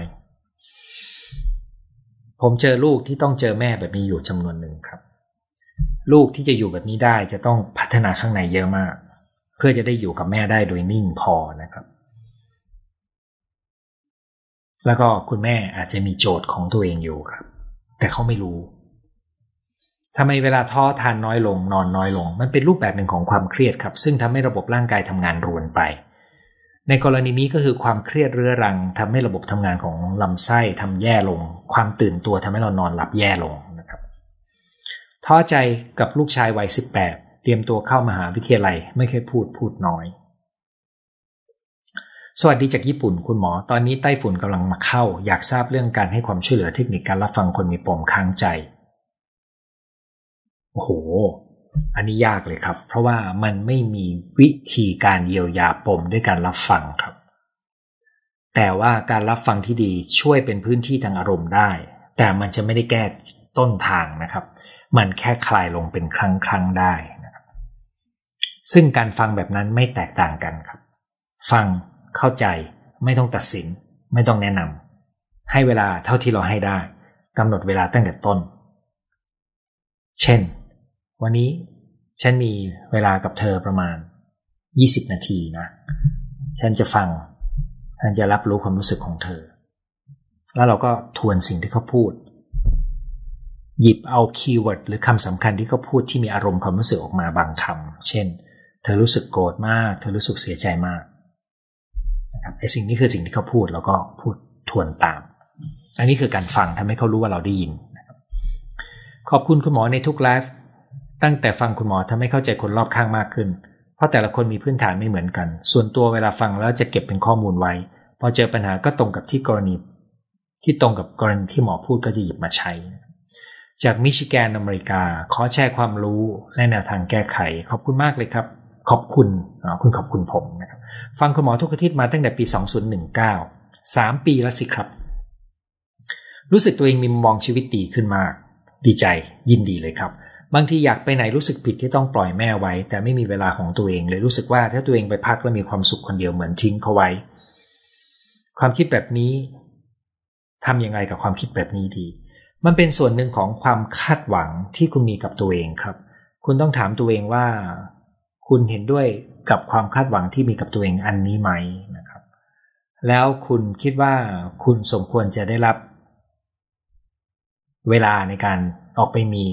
ไปพักผ่อนจากการดูแลท่านไหม ถ้าทั้งสองตัวคุณรู้ในเชิงเหตุผล แต่คุณทำไม่ได้ในเชิงความรู้สึกลึกๆ นั่นเป็นปมอย่างหนึ่งที่ฝังออกมาเป็นปรากฏการณ์แบบที่เราพยายามปรับความนึกคิดด้วยความเข้าใจแล้วแต่มันไม่ไปด้วยกัน มันมีอะไรบางอย่างที่กำหนดพลังของอารมณ์ที่ยื้อมันอยู่ ภรรยาเสียชีวิตไป ผมยังคงคุยกับรูปเธอทุกวัน เอาเสื้อที่เธอชอบใส่มาแขวนในห้อง ช่วยให้กำลังใจเหมือนเธอยังอยู่ด้วยกัน บางทีก็ทำให้เศร้า ถือว่าปกติไหมการสูญเสียคนใกล้ตัวนะครับ คนรักที่ผูกพันมากๆ ไม่มีเส้นแบ่งชัด ว่านานแค่ไหนถึงจะเรียกว่าผิดปกติ พฤติกรรมของคุณคล้ายกับพฤติกรรมของคนที่ไม่อยากยอมรับว่าเขาจากไปแล้ว แต่ฟังดูก็เหมือนกับคุณรับรู้ว่าเขาจากไปแล้ว ผมมีคุณแม่ท่านหนึ่ง เสียลูกซึ่งมีอายุประมาณ 20 คุณแม่ท่านนี้อายุประมาณ 50 เขายังเก็บห้องของลูกไว้ ช่วงแรก ๆ ก็ยังทำทุกอย่างเหมือนลูกยังมีชีวิตอยู่นะครับแต่พอเข้าปีที่สามตอนที่ลูกอีกคนกลับมาอยู่ด้วย ตอนที่เขามีหมา มีสุนัขเลี้ยงดูน่ารักสี่ตัวตอนที่เริ่มมีแฟนของลูกมาช่วยกันดูแล ชีวิตเขาเดินหน้านะครับ เขาก็เริ่มทำใจกับการสูญเสียลูกไปดีขึ้นเป็นลำดับ แต่เขาเวลาที่นึกถึงเขายังรู้สึกเสียใจอยู่สามสี่ปีแล้วครับดังนั้นมันจึงเป็นเรื่องของการเดินไปข้างหน้าของเรา กับการเก็บความทรงจำที่เรามีกับคนที่เราสูญเสียไป กับการดูว่าเวลาแค่นี้เราอยากทำอะไรต่อในชีวิตบ้าง ซึ่งเมื่อไหร่ก็ตามที่เรามีเป้าหมายในการเดินต่อ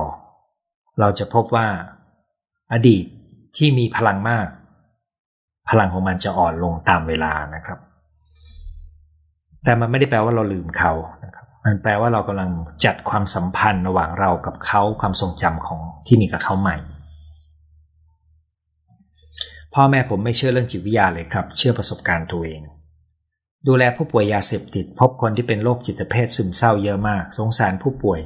แต่ตัวเราก็ต้องเข้มแข็ง อยากได้คำแนะนำจากคุณหมอ หลักการสำคัญนะครับก็คือ คุณก็ต้องการดูแลตัวเอง คุณต้องการความคาดหวังที่เหมาะสมกับตัวเอง และที่สำคัญก็คือ คุณจำเป็นต้องมีความรู้ความเข้าใจและทักษะในการจัดการโจทย์แบบนี้นะครับ โมเดลหรือกรอบความคิดในการดูแลผู้ป่วยยาเสพติดในประเทศไทยรวมถึงคนที่เป็นจิตเภทและซึมเศร้าเนี่ยส่วนใหญ่ยังเป็นการมองที่ระดับพฤติกรรม แล้วก็การรักษาด้วยยานะครับ มันทำให้งานไม่ค่อยสนุก ผมพบว่าเมื่อผมได้ เรียนรู้เพื่อที่จะดูแลผู้ป่วยในฐานะที่เป็นมนุษย์คนหนึ่ง มันมีอะไรให้เราทำอีกหลายอย่าง แล้วเรามองไม่ว่าเขาจะป่วยเป็นอะไรเขาเขาเป็นมนุษย์ที่มีชีวิต มันทำให้เวลาคุยกับใครก็ตามเนี่ย มันมีมิติที่ทำให้ชีวิต ที่ทำให้งานของเรามันมีความสนุกขึ้น มันมีความหลากหลายขึ้นนะครับหน่วยงานบางหน่วยเราอยู่แล้วเรารู้สึกไม่สนุก เราก็ต้องถามว่าเออเราจะอยู่ที่นี่ต่อแล้วเลยจะไปอยู่ที่อื่น เพราะผมก็ยอมรับว่าตัวผมเองก็เลือกที่ทำงาน ที่ทำให้เราได้สนุกกับสิ่งที่เรามีพื้นที่ที่เราอยากสนุกด้วย เช่น ผมเลือกที่จะไม่อยู่โรงพยาบาลจิตเวชเพราะว่า เวลาตรวจคนไข้น้อย ดูคนไข้เยอะ ใช้ได้แต่ยานะครับ ไม่สนุกครับ งานง่ายแต่หนัก ไม่ช่างง่ายนะครับ คือมันไม่ต้องลงรายละเอียดของความคิดที่เราต้องทำเวลาที่เราจะทำจิตบำบัดมันมันเป็นงานคนละแบบละกัน ผมเลือกที่จะไปอยู่ในพื้นที่คนละแบบ ถามว่าถูกหรือผิด ผมคิดว่ามันเป็นทางเลือกครับ ติดตามคุณหมอมาหลายคลิปยินดีครับ เข้าไม่คล่องคุยกับลูกยากมาก ชอบถาม แต่พอเราตอบเขามักไม่พอใจ แปลว่าเขาถามแบบมีเป้าหมายเพื่อให้คุณตอบให้ถูกใจเขาหรือเพื่อเป็นข้ออ้างบางอย่างสำหรับเขา คุณต้องรู้ทันเจตนาของเขา แทนที่จะตอบตามคำถามของเขานะครับลองดูว่าเขาต้องการอะไร ขอบคุณคุณหมอที่มอบความรู้ดีๆ ขออวยพร ขอบคุณสำหรับคำอวยพรของคุณที่มาอย่างสม่ำเสมอนะครับ ดิฉันโชคดีมีคุณหมอเป็นหมอประจำตัวฟังแล้วสบายใจ คุณหมายถึงว่าคุณเป็นคนไข้ของผมละครับ คุณหมอครับ OCD มีหลายระดับหรือไม่ครับ คนที่เป็น OCD จะถ่ายทอดไปยังลูกไหม ถ้าเราฝึก mindfulness เราย้ำคิด แต่ไม่ย้ำทำก็พอจะได้ไหม ความรุนแรงของ OCD หรือโรคย้ำคิดย้ำทำมีหลายระดับครับ แล้วก็เชื่อกันว่านะครับมีข้อมูลเรื่องกรรมพันธุ์ในระดับหนึ่ง ประสบการณ์ของผมก็คือ OCD เป็นอาการของความวิตกกังวลที่ค่อนข้างจะรุนแรง และหลายคนมีประวัติที่สัมพันธ์กับปมเก่าในวัยเด็ก โดยที่เขาไม่รู้ตัวนะบางทีผมเห็นแม่เป็นลูกเป็นนะครับ แล้วก็เห็นปมที่แม่สร้างให้ลูกยังไงพ่อแม่ก็ไม่สบายนะครับ ดังนั้น แต่ถ้าคุณบอกคุณอยากจะฝึกเองแล้วก็เยียวยาเองทำได้ไหม คุณต้องดูว่าคุณมีความสุขดีไหม แล้วก็คุณได้สร้างบรรยากาศที่ยืดหยุ่นไหม เพราะคนเป็น OCD มักจะไม่ค่อยยืดหยุ่น ลูกเนี่ยต้องการพื้นที่ในการทดลองชีวิตครับ อย่างปลอดภัย โดยมีขอบเขตที่เหมาะสม ถ้าอาการย้ำคิดย้ำทำของคุณ ไม่ทำให้คุณมีความเข้มงวด มีกรอบที่แข็งตัว ตรงนั้นมันจะทำให้โอกาสของเด็กน้อยลงนะครับ ถ้าคุณไม่เป็นอย่างนั้น ผมคิดว่าผลกระทบก็คงน้อย ดูคลิปย้อนหลังในหัวข้อที่ตรงใจ วันนี้ดีใจมากได้ฟังสด ขอให้คุณหมอแข็งแรงเวลาท้อหรือมีเรื่องมากระทบความรู้สึกจะดิเพรสมาก สามารถนอนอยู่บนเตียงเป็นอาทิตย์ไม่อาบน้ำแทบไม่กิน ขุดตัวเองออกจากหลุมดำยากมาก ให้คุณสังเกตนะครับว่าระหว่างที่คุณท้อเนี่ยมันมีความคิดวิ่งอยู่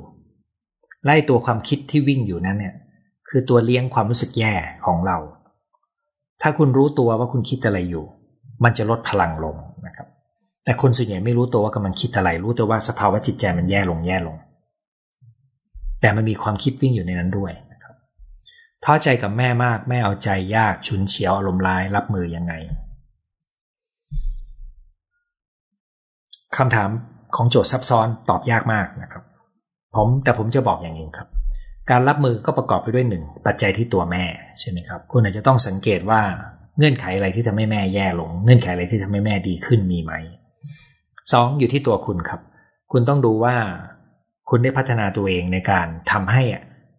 อารมณ์ของแม่ไม่มากระทบใจคุณได้แค่ไหน ซึ่งทำได้ฝึกได้ และในบางครั้ง ความฉุนเฉียวของแม่อาจจะเกิดจากการท่าทีของลูกที่ไปกระตุ้นแม่โดยไม่รู้ตัวได้ด้วย ดังนั้นคุณต้องเห็นปฏิสัมพันธ์ระหว่างกัน ซึ่งบางครั้งเราไม่เห็นครับ โจทย์ข้อนี้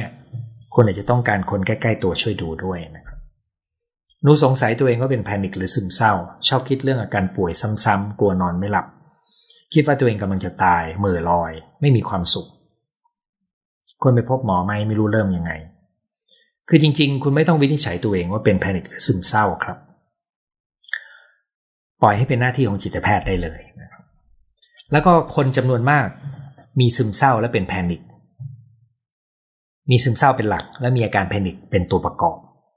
ผู้ป่วยแพนิคบางคน ป่วยเป็นแพนิคเรื้อรังก็มีซึมเศร้าได้สองโรคนี้ไม่ได้แปลว่าต้องเป็นโรคใดโรคหนึ่งมันไม่สำคัญครับ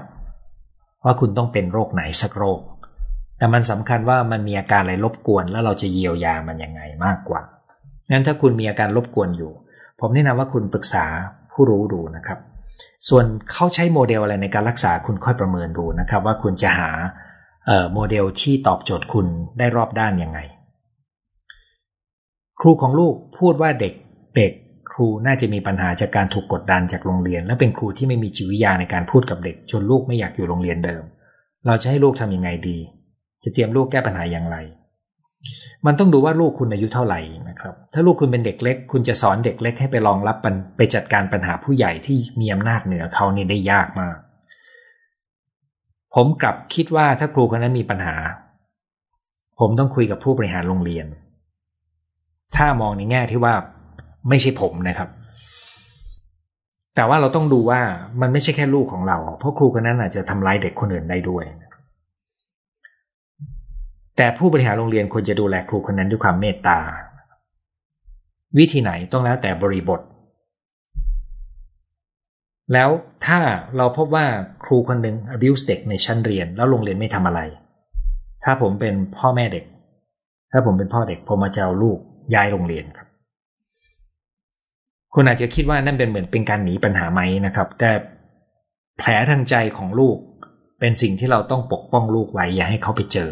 แต่ไม่ได้แปลว่าเอาเขาหนีปัญหานะครับ มันต้องดูเป็นเรื่องๆไป แต่เรื่องนี้ผมไม่รู้ว่าซีเรียสแค่ไหนนะครับ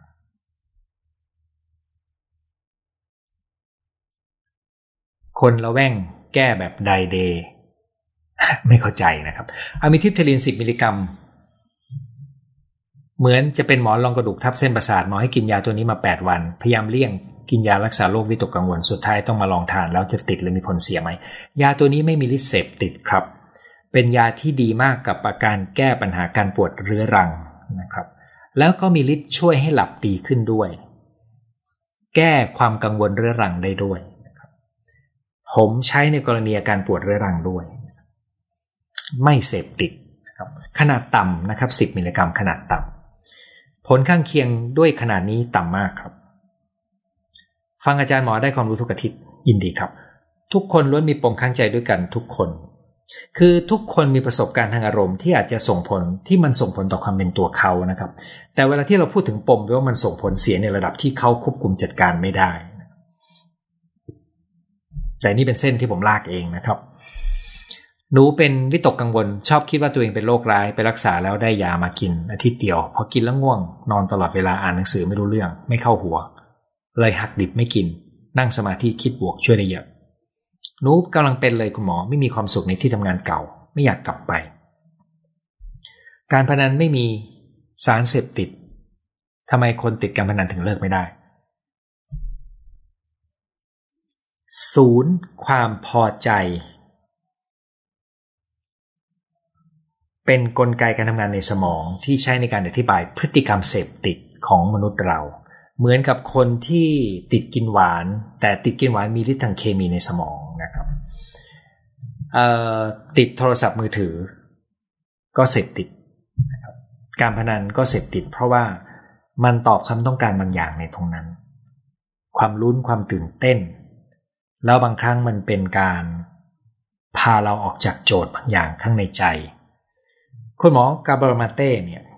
เขาช่วยยืนยันกับผม เพราะว่าผมไม่ได้ทำเรื่องยาเสพติดหรือการเสพติดโดยตรงนะครับ แต่เขาเชื่อว่าทุกกรณีของการเสพติด เกิดจากปัญหาจากปมจากวัยเด็กครับ ดังนั้น แล้วผมก็เจอนะครับ ว่าคนที่มีปัญหาการพนันที่คุมไม่ได้เนี่ย ก็มีปมจริง ๆ นะครับ เพียงแต่ผม คนที่มีปัญหาการพนันไม่ได้มาหาผมเยอะนะครับ ผมมีบางเคสนั่นเองที่เข้ามาหาด้วยสมัยก่อนนะครับ แล้วก็เห็นเลยว่าอ๋อมันสัมพันธ์กันกับปมวัยเด็กได้ด้วยทานยาโรคซึมเศร้าและยานอนหลับทุกวันมีผลกระทบใดบ้าง เรื่องยาขอให้ปรึกษาหมอโดยตรง เพราะว่ามันขึ้นอยู่กับตัวแต่ละตัวที่คุณใช้ขนาดและระยะเวลาการใช้นะครับ กับความจำเป็นเพราะมันต้องชั่งน้ำหนักของประโยชน์กับกับการไม่กินจะเกิดอะไรขึ้น ทุกวันนี้ผมรักษาโรคซึมเศร้าด้วยสมาธิ ซึ่งมีงานรายงานว่าได้ผลนะครับ และมีอาการปวดไมเกรนซึมเศร้าหนักๆมาก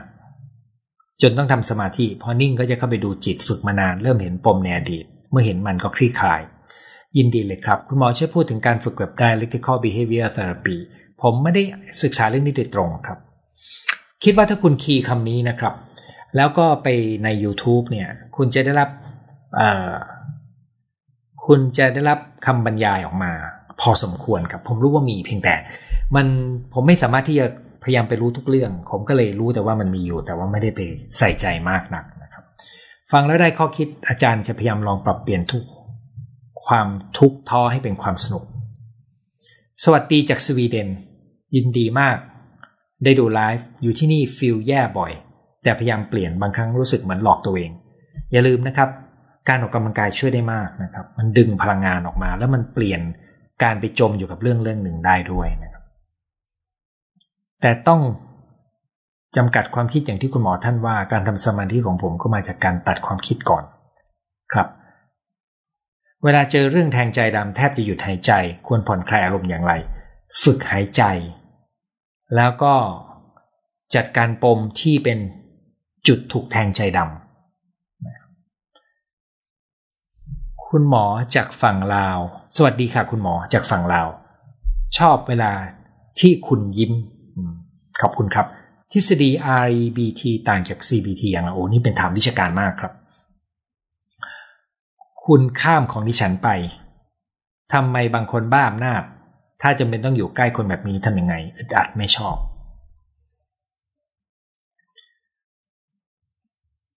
ไม่มีใครชอบครับ การอยู่ภายใต้คนที่บ้าอำนาจ แต่ถ้าคุณคิดว่าคุณต้องอยู่ด้วยเหตุอะไรก็ตาม คุณรักษาระยะห่างยังไง ถึงจะดี แล้วทำยังไงไม่ให้การแสดงอำนาจของเขามากระทบและมีปฏิกิริยาข้างใน แต่ผมสงสัยว่าจะมีคนบ้าอำนาจคนไหนที่คุณ ต้องอยู่ใกล้โดยไม่มีทางเลือก ผมจะยกตัวอย่างนะครับ มีลูกบางหลายคนที่อยู่ในบ้านที่เขาอาจจะเรียกว่าพ่อบ้าพ่อแม่บ้าอำนาจนะครับ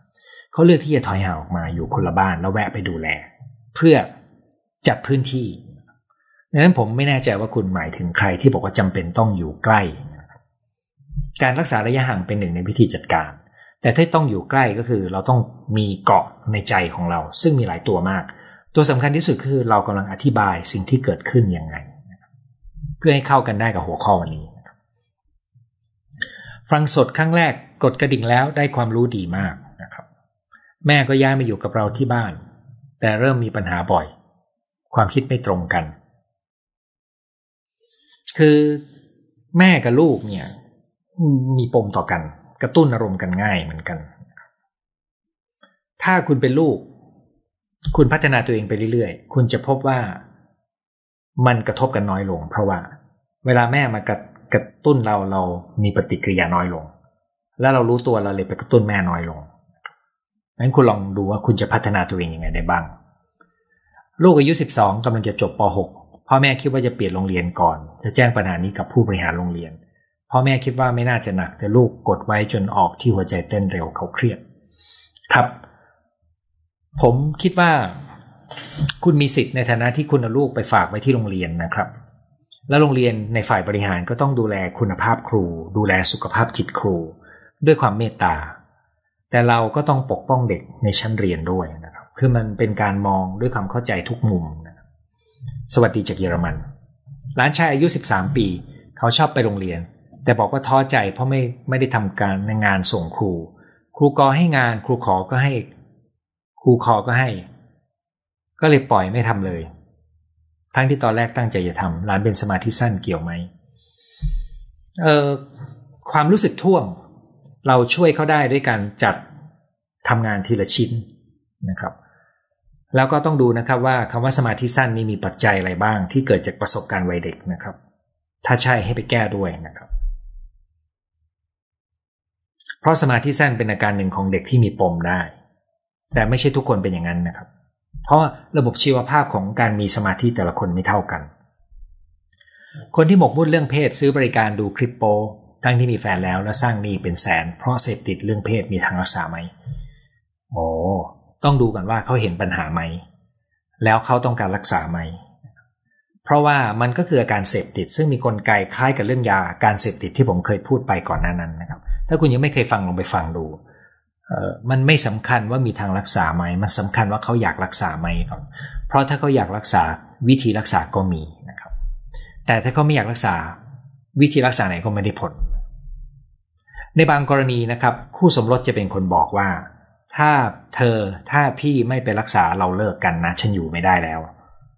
นะครับ อย่างนั้นเขาถึงยอมไปรักษา อย่างนั้นก็ยังได้ประโยชน์ แต่ว่าต้องไปหาคนที่มีคุณภาพในการรักษานะครับ ต้องทำการบ้านในการหาผู้รักษาหน่อยหนึ่งจากบอกโดฝรั่งเศสนะครับ นอนไม่หลับตั้งแต่กินน้ำต้มกัญชา เข้านอนจนทำให้ความดันต่ำตั้งแต่นั้นมานอนไม่หลับ คือกัญชาผมเจอมาเยอะแล้วครับ หลอนแล้วก็ เป็นแพนิคแล้วก็นอนไม่หลับ แต่ส่วนใหญ่เขาหยุดไปสักพักก็ดีขึ้นนะครับ คราวนี้ ตอนนี้ถ้าคุณหยุดดื่มแล้วนะครับยืมหยุดดื่มน้ำต้มกัญชาแล้ว คุณอาจจะต้องใช้สารอะไรบางอย่างมาช่วยเพื่อให้หลับในช่วงแรกไปก่อนก็ได้ เช่น ขี้เหล็ก หรือเมลาโทนินนะครับ นอนไม่หลับไปออกกำลังกาย ถ้าออกตอนเย็นก็ยิ่งนอนไม่หลับเกี่ยวกันไหมเกี่ยวครับ เพราะว่า ถ้าคุณอยากหลับคุณต้องออกกำลังกายไม่ไม่ช้าเกินไปนะครับ ถ้าคุณออกใกล้เข้านอน ระบบร่างกายคุณมันถูกกระตุ้น มันจะทำให้คุณนอนไม่หลับครับ แต่ถ้าคุณออกกำลังกายตอนเช้าหรือตอนเย็นเนี่ย อันนี้การหลับจะดีขึ้น กลางวันไม่สดชื่นเชื่องช้ากลางคืนตาสว่างเป็นโรคหรือไม่ ผมคิดว่าคุณอาจจะใช้เวลาผิดผิดกรอบเวลาอยู่นะครับ มันไม่ดีกับสุขภาพแน่นอนครับ ตอนนี้มีงานวิจัยเยอะมากที่พบว่ามนุษย์ที่ใช้เวลาไม่ตรงกับ วงจรของพระอาทิตย์มันส่งผลเสียกับระบบร่างกายยังไงนะครับ ผมจำได้ว่าเคยมาพูดไว้หน่อยหนึ่งด้วย เป็นตอนวัยรุ่น เคยคิดว่าแม่รักพี่สาวมากกว่า อามาบอกว่าละแม่รักพี่สาวมากกว่า ถ้าคุณคิดว่าคุณมีปมนะครับ ผมแนะนำว่าคุณเยียวยาตัวเองครับ อย่าไปคิดแต่ว่ามันมีเรื่องนั้นมันมีเรื่องนี้อย่างเดียว เพราะมันไม่ได้แก้นะครับ การจำได้ของความทรงจำและการตรวจสอบความเป็นจริงว่าเกิดอะไรขึ้นไม่ได้แก้ปมนะครับ เพราะปมมันเป็นส่วนหนึ่งในกลไกการทำงานของจิตใจเรา ซึ่งมันต้องอาศัยกระบวนการในการเชื่อมต่อเพื่อเยียวยา โดยเราเป็นเจ้าของพื้นที่นั้น ซึ่งมีรายละเอียดเยอะมากนะครับ คุณลองไปนั่งไล่ฟังเรื่องนั้นดู เรื่องที่ผมพูดเกี่ยวกับปมดูก่อนนะครับ เป็นนักเรียนของคุณหมอสวัสดีจากอเมริกา อ่า ผมจำคุณได้ นั่นคือทั้งหมดที่ส่งข้อความมาคุยกันนะครับ วันนี้เรามีคนดูสด ทะลุเกิน 600 คน ผมเข้าใจว่าเป็นครั้งแรกนะครับ ขอบคุณทุกท่านที่มาช่วยกัน สร้างสีสันของการคุยกันในวันนี้นะครับอาทิตย์หน้าพบกันใหม่เวลาสองทุ่ม วันนี้สวัสดีทุกท่านครับ